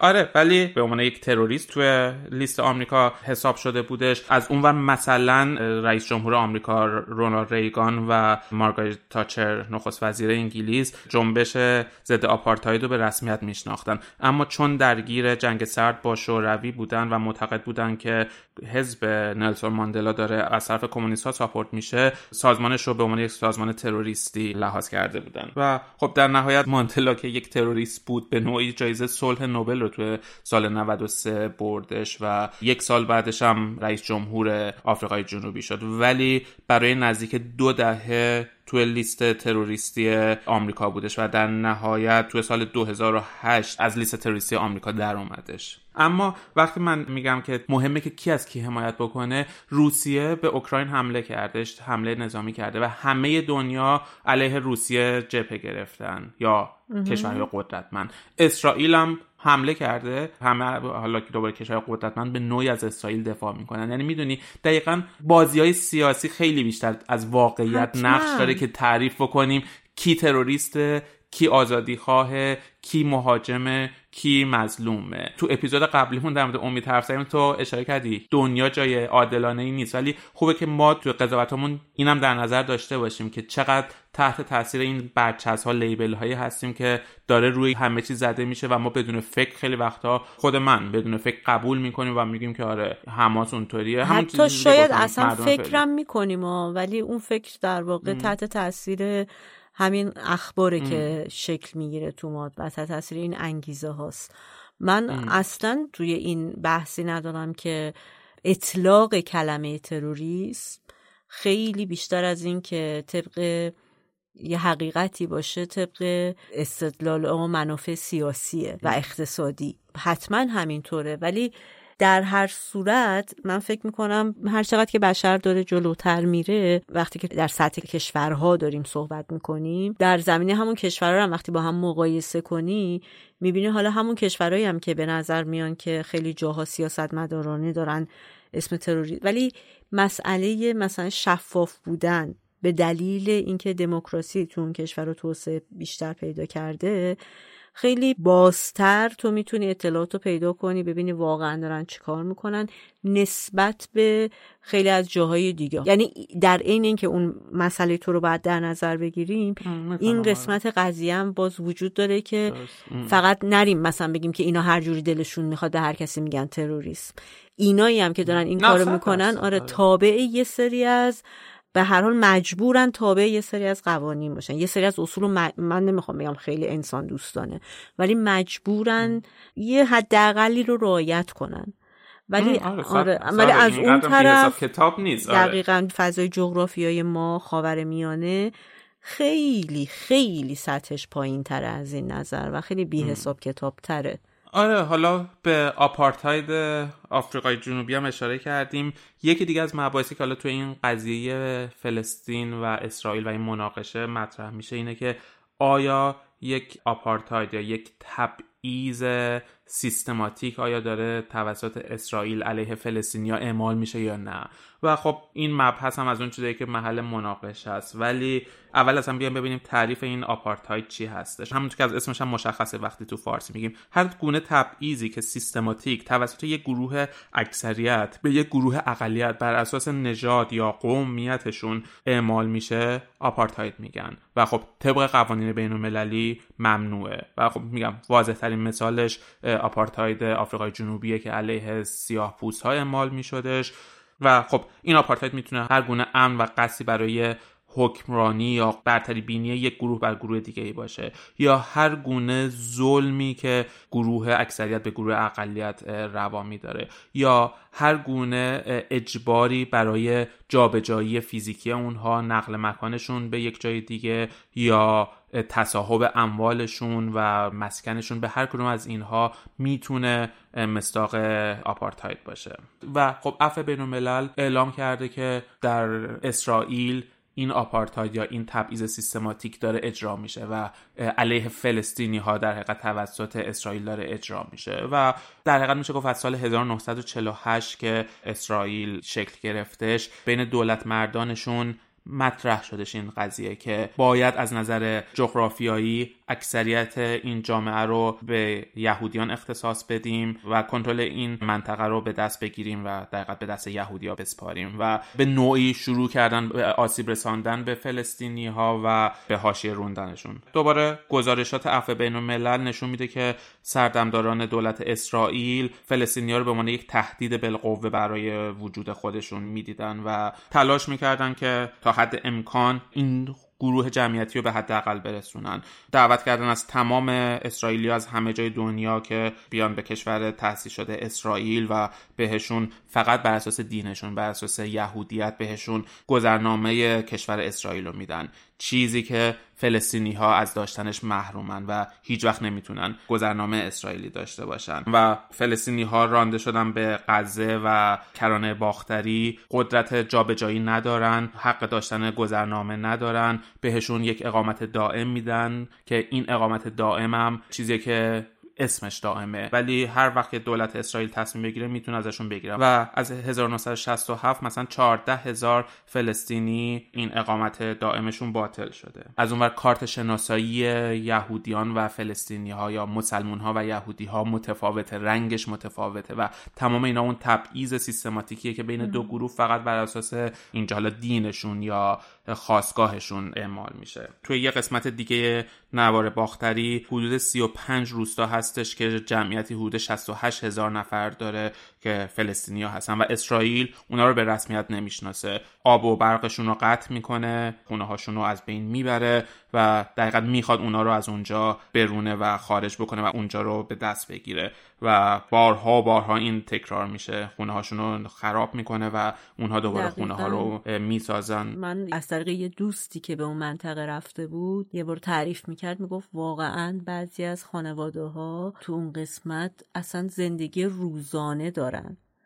یعنی امروز ممکنه یه جا باشن فردا باز برن یه جای دیگه. یعنی خیلی خیلی خیلی اوضاعی که تعریف می‌کرد ترسناک بود واقعا. آره آره دقیقا این اتفاق هستش و مثلا از 1948 صدها هزار خونه فلسطینیا رو اسرائیل خراب کرده طبق آماری که هستش. و خب از اونور 700 کیلومتر حصار کشیده اسرائیل دور محدوده ای که فلسطینیا زندگی می‌کنن در غزه و کرانه باختری و تو غزه حدود دو میلیون نفر زندگی می‌کنن و ازش به عنوان بزرگترین زندان دنیا نام برده میشه که محدودن اجازه خروج ازش ندارن در حالی که اسرائیلیا آزادانه می‌تونن به هر جای کشور که می‌خوان برن. فلسطینی ها کامل محصور شدن اجازه رفت آمد آزادانه ندارن و یک روز که یک فلسطینی مثلا حتی بخواد به مدرسه بره یا از خونش در بیاد مثلا از از یک منطقه به یک منطقه دیگه که می‌تونه مدرسهش باشه یا محل کارش باشه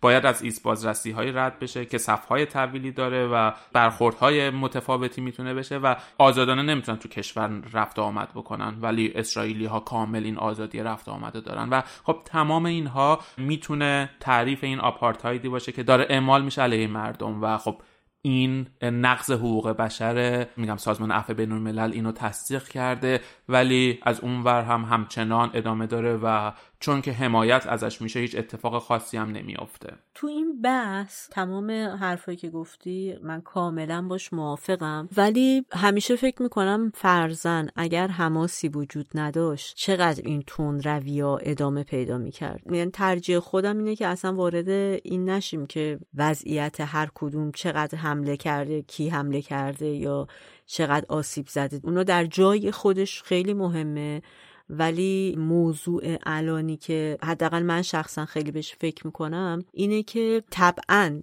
همه این تندروی ها به طرق مختلف باعث شده که این آتیش گر بگیره. چه در طرف فلسطینی چه در طرف اسرائیلی. قطعا تو مدارس اسرائیل مثلا تو سیستم آموزششون تاریخ رو به صورت کامل بیان نمی‌کنن. چون من همینطوری که مقایسه می‌کردم منابعی که خیلی سخت بود اولا برای این اپیزود منابع پیدا کردن منابعی که بیطرف باشن. به خاطر اینکه خب خیلی از منابع از طریق اسرائیل خیلی با غرور و با شکوه تعریف می‌کرد. از اون طرف منابع فلسطینی اصلا از نوع استفاده از کلمات می‌شد تشخیص داد که این کدوم ور قضیه است. من همیشه وقتی به یه جایی که این شکلیه می‌رسم واقعا فکر می‌کنم ما به عنوان انسانهایی که منفعتی که نداریم یعنی ما نه طرف قدرت ها هستیم چه حماس چه اسرائیل. ته همه اینا یه جور قدرت طلبیه. حالا یا یکی به واسطه اعتقادش یکی به واسطه هر دو در واقع تو این قضیه که به واسطه اعتقادشونه. یعنی آنچنان برای یهودیا ارز موعود یه سرزمینی که خداوند بهشون وعده داده بود و الان عملی شده که اصلا اینو یه چیز مقدس می‌دونن حق مسلم دینی خودشون می‌دونن. و مایی که توی سیستم ایدئولوژیک بزرگ شدیم شاید بتونیم بفهمیم. حتی شاید همونطوری که مثلا خیلی وقتا ما به رای طرف خودمون میگیم که اینا گناهی ندارن خب همین چیزا رو یاد گرفتن شاید بشه به اون طرف هم همین رو اطلاق کرد. چون همیشه به هر حال تعصب به ذهن و کور می‌کنه دیگه قضاوت از بین می‌بره. ولی ما به عنوان یعنی آدمای بیطرف من همیشه فکر می‌کنم به جای اینکه بیایم بحث کنیم در اینکه حق با کیه می‌تونیم در مورد این صحبت کنیم که اصلا آدمای این کشور رو چطوری می‌تونن وارد دیالوگ بشن با هم دیگه. کار خیلی سختیه. ولی فکر نمی کنم به اندازه اینکه دارن بحث می‌کنن در مورد اینکه حق با کیه به همون اندازه بیان این چیزا رو به صورت مثلا انجوا بیان مثلا رهبری کنن. یا به هر حال امکانات در اختیار بدن. چون خیلی خیلی به نظر من باعث تاسفه که مثلا الان ما تو قرن 21 داریم زندگی می‌کنیم. می‌تونیم از این سر دنیا با اون سر دنیا در عرض یه دقیقه حرف بزنیم صحبت کنیم. یعنی تکنولوژی تو این 200 سال اخیر و به خصوص حالا تو این 10 15 سال 20 سال اخیر پیشرفت عجیب غریبی کرده و داره همینطوری می‌کنه. ولی از اون و جنگای ما فقط اسلحهش مدرن شده و نمی‌دونم آره. آره ولا بیس همونه. یعنی همون جوری که انسانای مثلا قدیمی حمله می‌کردن مثلا نمی‌دونم با گرز و هرچی داشتن به همون سبوعیته ولی فقط یه لایه مدرن گرفته که حالا با موشک از راه دور می‌زنن. ولی اصلا نمی‌تونن اینا با هم حرف بزنن.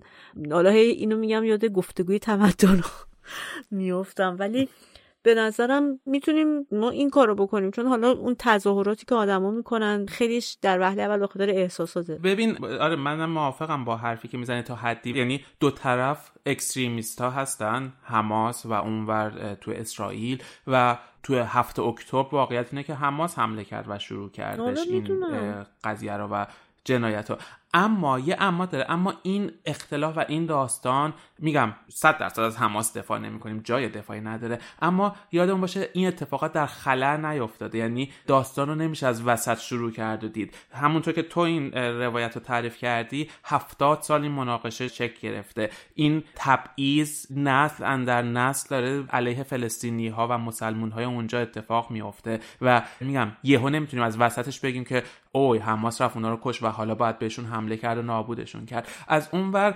اصلا و اصلا بحثی نیست که حق با کیه. حق با کسی نیستش. یک سری مردم بیگناه دارن کشته میشن. انسان ها دارن کشته میشن. به نظر من تو گفتی ما بیطرفان.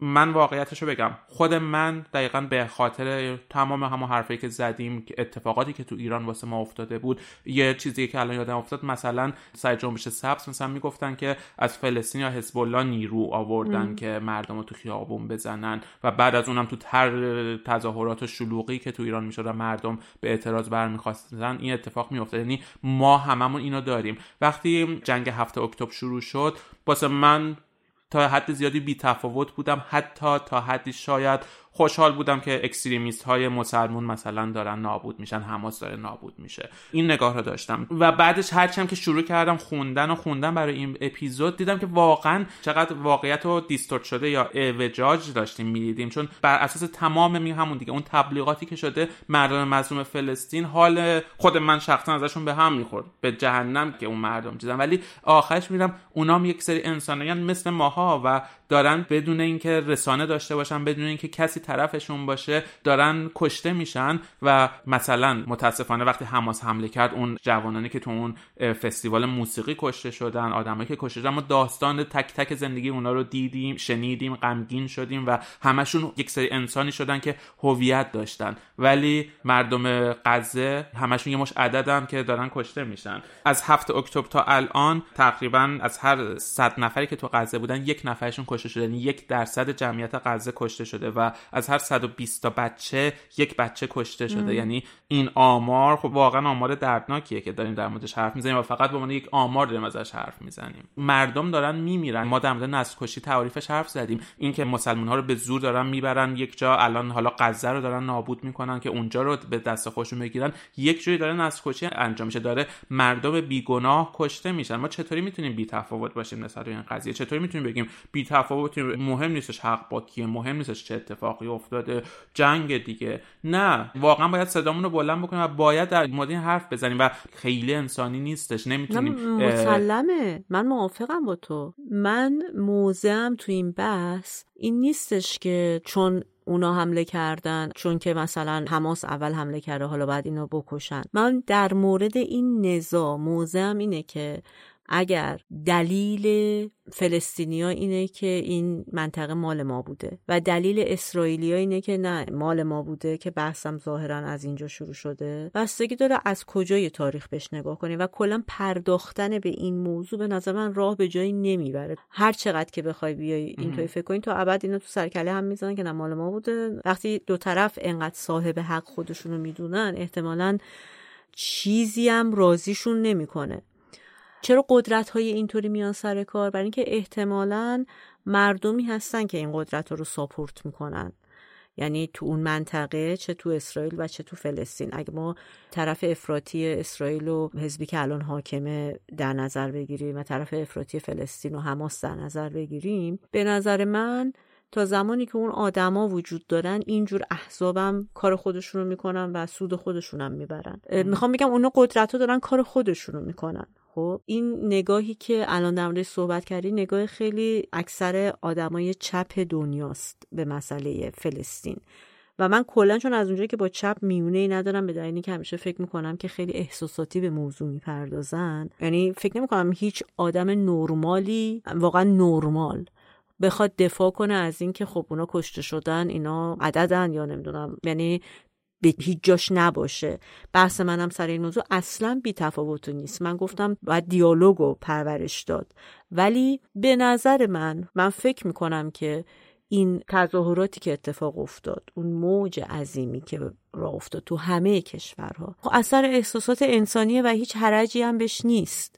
یعنی آدما احساس دارن احساساتشون برانگیخته میشه فکر می‌کنم میان تو خیابون اینو فریاد می‌زنن و کار خودشون رو انجام دادن. در صورتی که کار سختتر به نظر من اینه که تو بتونی یه تداومی بدی به این احساس خودت به صورت منطقی. به نظر من بیای در مورد این حرف بزنی که آخ آخ آخ اینا اینا خیلی کارهای ساده ای یعنی ساده و طبیعی شاید. خب که اینا مردن ما باید با اینا جانن.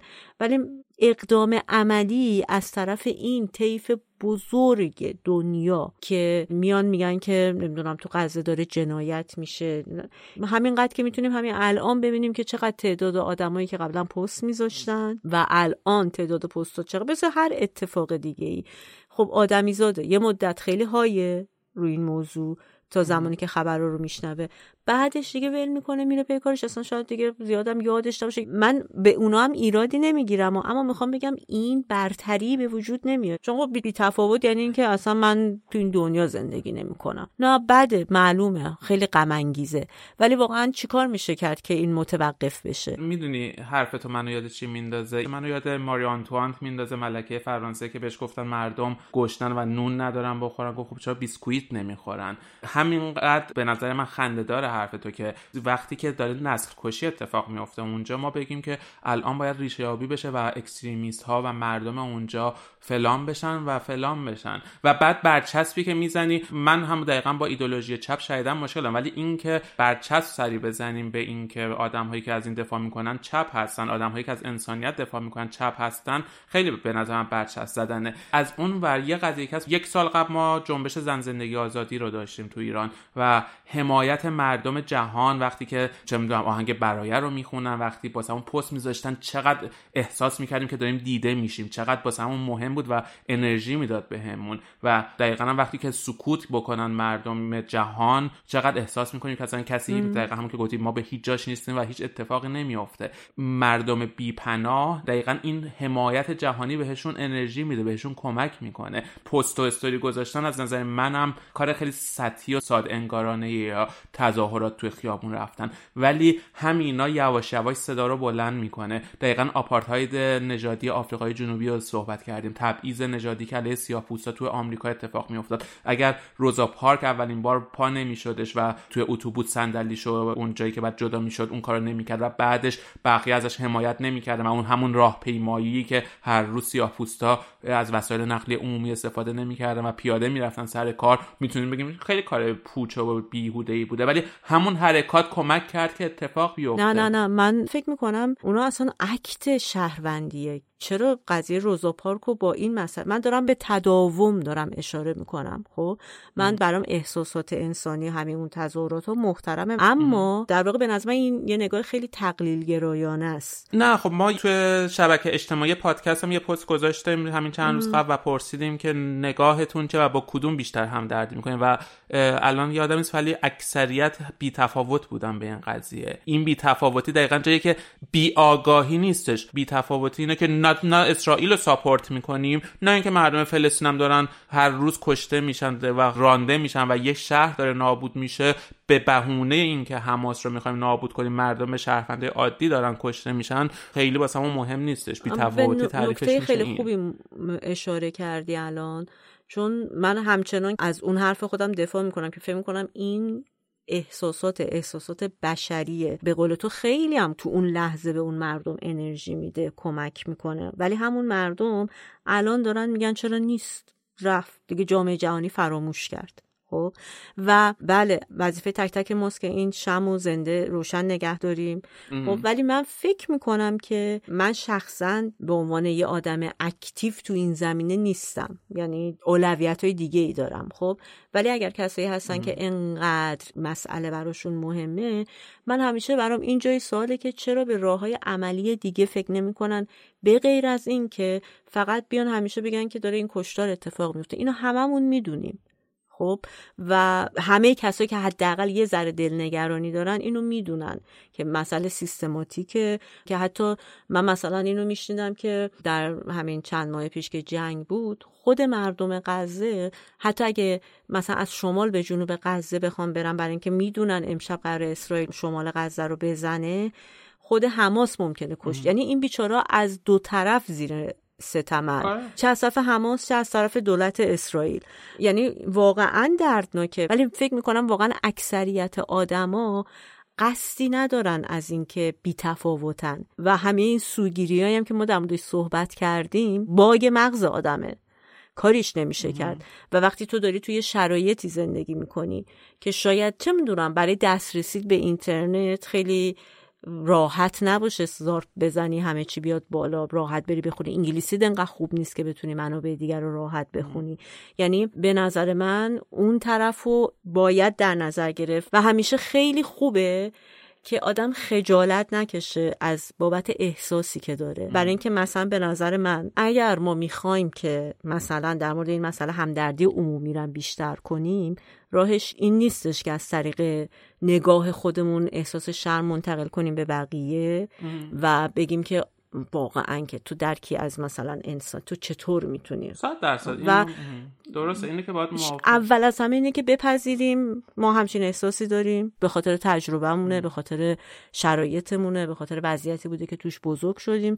و تا زمانی که اینو نپذیریم نمی‌تونیم به نظر من واقعا همدردی واقعی داشته باشیم. ممکنه توی جمعی بگیم آره مثلا خیلی ولی در نهایت چیزی که من شخصا خودم باش داشتم تو این مدت جنگ احساس می‌کردم که اگر من ایرانی نبودم حتما خیلی بیشتر درگیر این مسئله می‌شدم. چه به لحاظ فکری چه به لحاظ احساسی. صد درصد. یعنی چند تا حرف خوب زدی. که این جمله آخر. خب دقیقا همون هرم مازلوی که خیلی هم در موردش تو اپیزود مختلف صحبت کردیم. دقیقا ما مردمی که تو ایران واقعا همون که گفتی درگیره حتی اینترنت و بدیهی ترین چیزا وضعیت اقتصادی فلان فلان. همون. ما مردم مظلوم ایران خیلی. باید اول به خودمون فکر کنیم تا مردم مظلوم هر جای دیگه.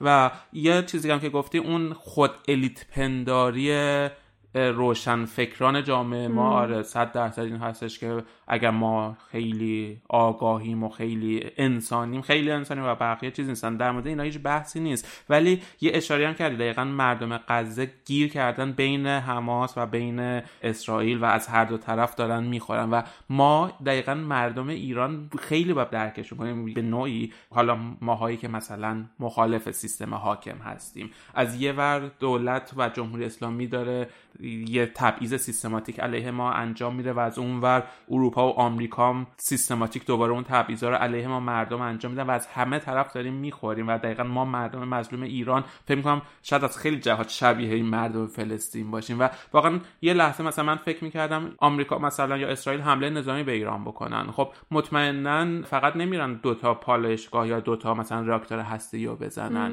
احتمالا جنگ گسترش پیدا می‌کنه و شاید حتی خیلی طرفدار این جنگ. باشن فکر کنن تنها راه آره. مثلا خلاص شدن از سیستم حاکم همونه ولی در نهایت ما مردم تو اون جنگ خواهیم مردش و همین اتفاق واسه همون و اتفاقا شاید از هر دو طرف بمبا بیفته رو سرمون و بمیریم و. آره در نهایت اون جمله میفتم که بچه ها به گنجیش ها شوخی شوخی سنگ می‌زنن و گنجش ها جدی جدی میمیرن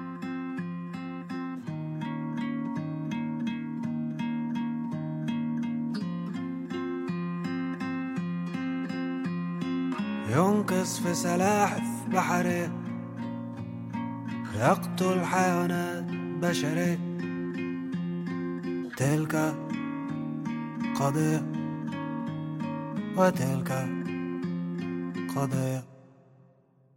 كيف تكون ملاكا أبيض؟ يبقى ضميرك نص ضمير. تنصف حركات الحرية. وتنسف حركات التحرير وتوزع عطفك وحنانك عالمقتول حسب الجنسية وتلك قضية وتلك قضية. كيف تكون إنسانا راقي ومطابق للاشتراطات؟ كل كلامك لابس واقي وبتحضن كل الشجرات. بتقول عالبواب الحارس جنبك جيش بيد مدارس واما بتقفش نفسك لابس دم تقول الكل ضحية. وتلك قضية اپیزودی که شنیدین قسمت 38 م از پادکست سکوت براها بود تحت عنوان نه غزه نه لبنان. خیلی خیلی دوست داریم که به خصوص در مورد این موضوع که بسیار هم مناقشه برانگیز بوده هم خودش هم در جامعه ما احتمالا برامون پیام بذارین هر جایی که این پادکست رو میشنوید و از تجربیات خودتون احیانا اگر همچین احساسی داشتین صحبت کنید و به اشتراک بذارین. آره و به خصوص این اپیزود رو به دوستانتون و به اطرافیانتون معرفی بکنین. اگر فکر می‌کنین موضوع براشون جالبه خوبه که این بحث باز بشه و آدما بتونن آزادانه تر هر نظری که داریم در مورد این قضیه بتونیم جسارت و جرأت بیانش رو داشته باشیم. و خداحافظ. كيف أصدق هذا العالم لما بيحكي عن الإنسان؟ شايف أم بتبكي ضناها علشان مات في الغار جعان. ويساوي المقتول بالقتل بشرف ونزاهة وحيادية وتلك قضية وتلك قضية.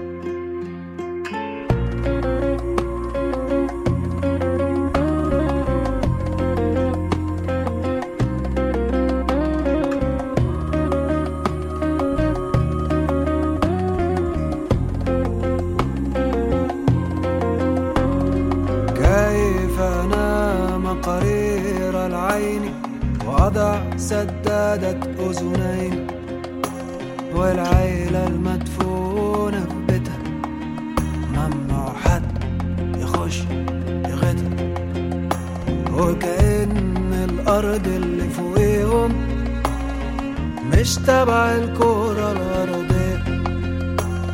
وتلك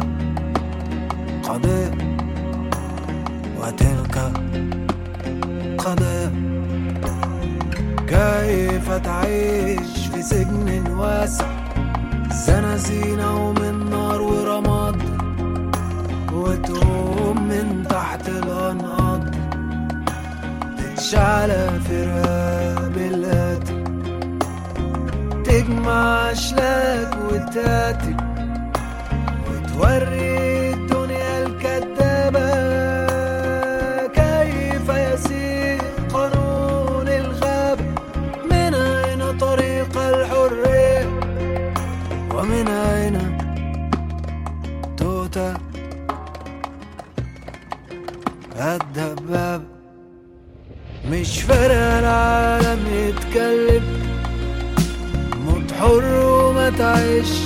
مسلم تلم جيل ورا جيل يتعلم كيف يعيش ويموت لقضية بالنادي على عالم مين علشان يستنكر ويدين.